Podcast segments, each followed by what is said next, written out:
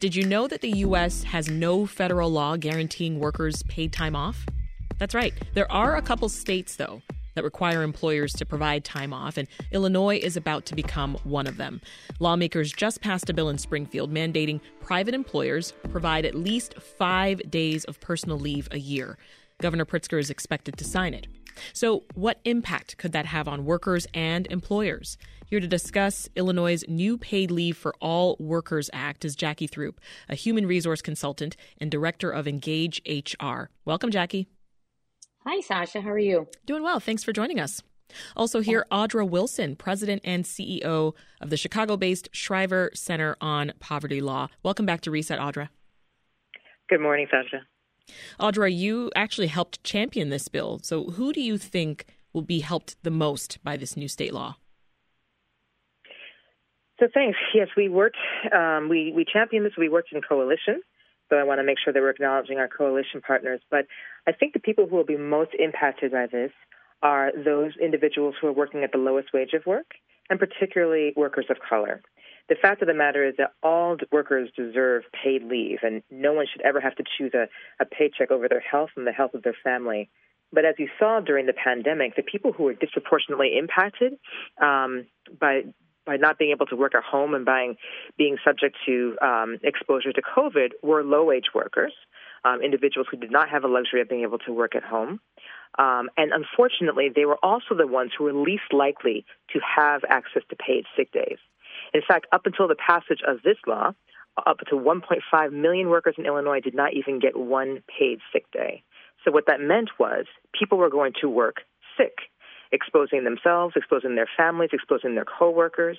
Um, and so this is the pandemic in many ways just illustrated how big a crisis this is when we were actually in a national health crisis. Yeah. But low wage workers and workers of color are going to be um, very positively impacted by this, but not just them, but all workers.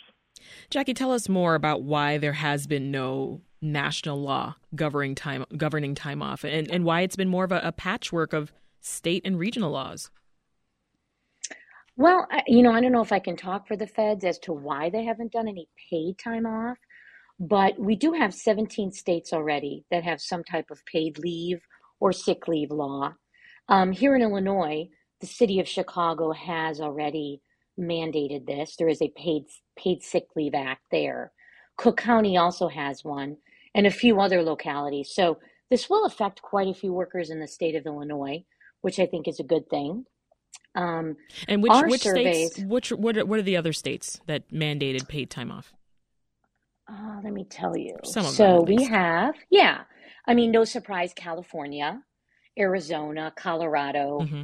uh, D.C., Washington D.C., Maine, Maryland, Nevada. So there's about 17. We'll be the 18th to do this. Gotcha. Audra, when will employees start earning the, the 40 hours of leave? Well, there are still rules that need to be promulgated. I mean, so we'll have this signed by the governor. Um, the rules will need to be promulgated, but hopefully this is going to be happening very quickly um, um, once it's fully implemented. Jackie, what percentage of Illinois employers already provide time off to their staff? Based on our surveys that we do of Chicagoland employers, we indicate over 80% offer paid time off already. Okay. So if, if the vast majority of employers already offer paid time off, do you think that this bill will have a, a significant impact here? I, I think I agree with Audra that the group of workers that will we will see impacted are maybe those lower wage earners, maybe in the hospitality industry, some of those industries that typically don't offer paid time off to their employees. Yeah. And well, can I just add to that sure. too that um, Though there is a large percentage of private employers who do offer time off, when you're looking statistically, oftentimes it's general, it's doled out in a very incremental scale. So, for example, you can get paid time off um, after a year of employment, a certain number after a year. Um, this isn't something that is mandated instantly when someone's coming to the door, but they have to work for some significant period of time.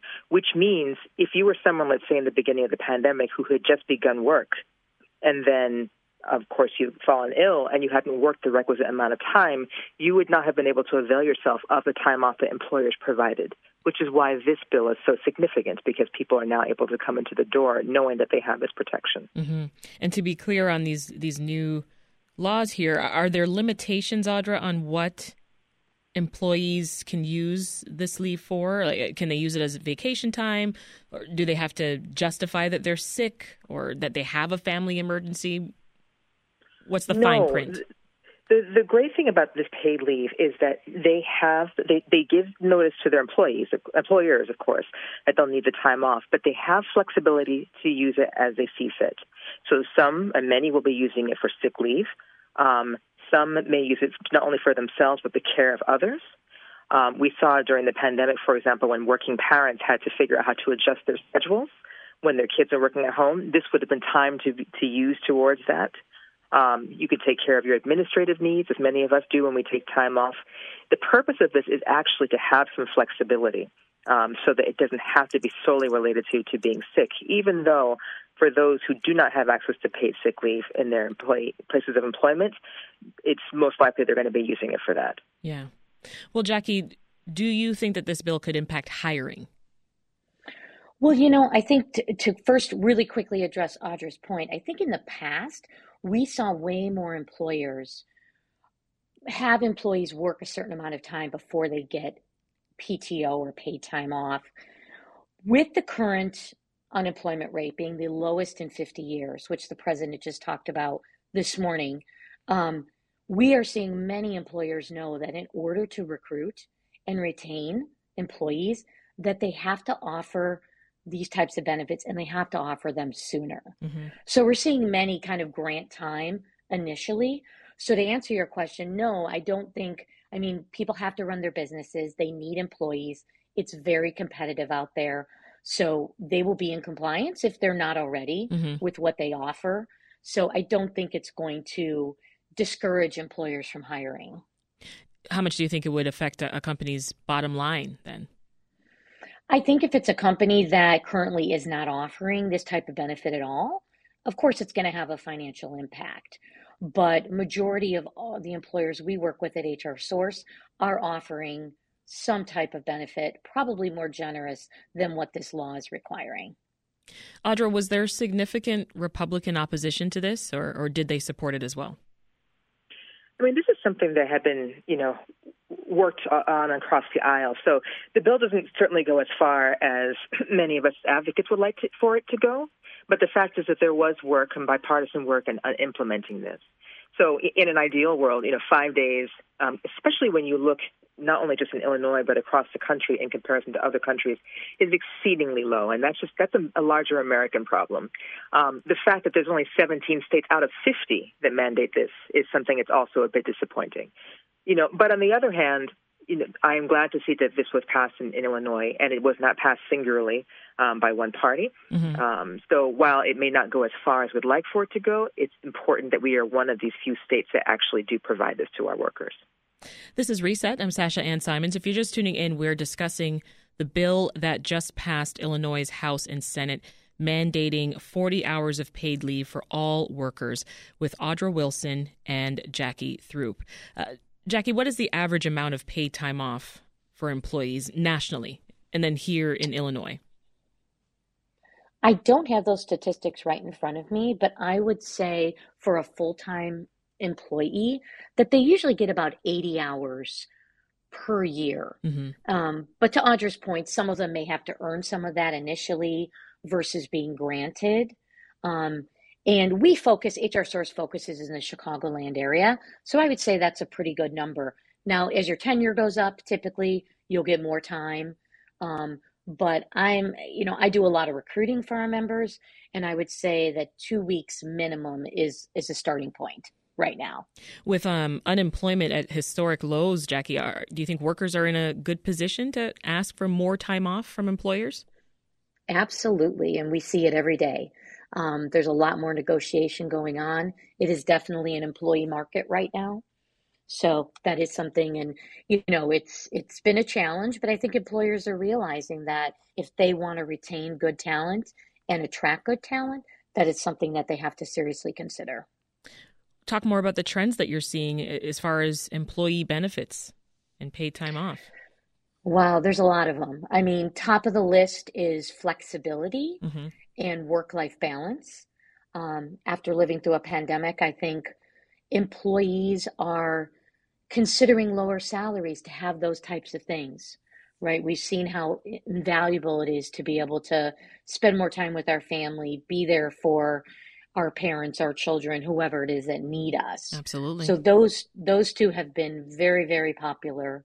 Um, I think from the paid time off perspective, employers are kind of lifting the more rigid guidelines that we used to have. And we're even seeing a trend towards unlimited paid time off, um, which has been something that started, I think, more in the high tech sector of employers. But we're seeing more and more employers kind of take a look at that. Yeah, well, tell us about it. Unlimited PTO. I mean, in theory, it means employees have no limit on how much Correct. time they can take off. But a, a lot of workers complain that it actually leads to less time off. Is that right? You know, I, I think it's yet to be seen, to be honest, Sasha. I mean, I don't think it's been around long enough, yeah. but I don't think employees are abusing it, um, which is a good thing, but hopefully they are taking advantage of it. Obviously, they still have a job to get done and they have, you know, criteria for that, but you need to be a good management team that still encourages your employees to take a good amount of time off, a reasonable time amount off, so you can recharge and reset and be productive both at work and at home. Audra, talk about lower income workers. Are they benefiting from lower unemployment as we talked about a moment ago? I think this is a period of time where people have more leverage. They have more ability to be able to make demands of just basic workplace safety um, and accommodations, and, and this being one of them. Um, so it's certainly a, a good climate uh, for the lowest wage workers who typically would not have that sort of leverage. And it's interesting when you mentioned before, even the incentive for employers um, and how that would impact their bottom line. Employers who are employing uh, more low wage workers, um, it would actually do a disservice to them to have employers who are sick because these are the people upon whom they rely the most. Mm-hmm. And when individuals are not able to take the requisite time off to recover, let's say from COVID, which happened over the last two and a half years, that actually has more potential cost to their business than maybe some upfront cost of providing days off. So you can't, you have to really look in the aggregate and look sort of longitudinally to see how does this fare for businesses when they have healthy employees. So physically healthy employees also make just better employees in general in terms of, you know, wanting to be in an, in an environment, in a workplace that they know will be supportive of them if in fact they need to take time off. And would probably limit the amount of people who are trying to search for other jobs because, um, as was just said before, this is the time to be looking to see if there are better benefits. So ultimately, I think it will behoove employers um, to be as generous as possible anecdotes have shown that notwithstanding having this unlimited PTO, which is a newer trend, that people are not abusing it at all. As a matter of fact, they yeah. probably are hardly using it much more than they normally would, but have the reassurance to know that they can take an extended vacation. They can take additional time off when their kids are transitioning yeah. back from summer vacation into school, to take time to do those administrative tasks that all of us, particularly for those salaried employees have some flexibility to do that others don't. Yeah, I so think you're I think right. Ultimately, this is a good thing for, for everybody. That's definitely key, right? Knowing that it's there, at least, should I need it. Exactly. My thanks to Audra Wilson, President and CEO of the Chicago based Shriver Center on Poverty Law, and Jackie Throop, Director of Engage HR. Thank you both for the update.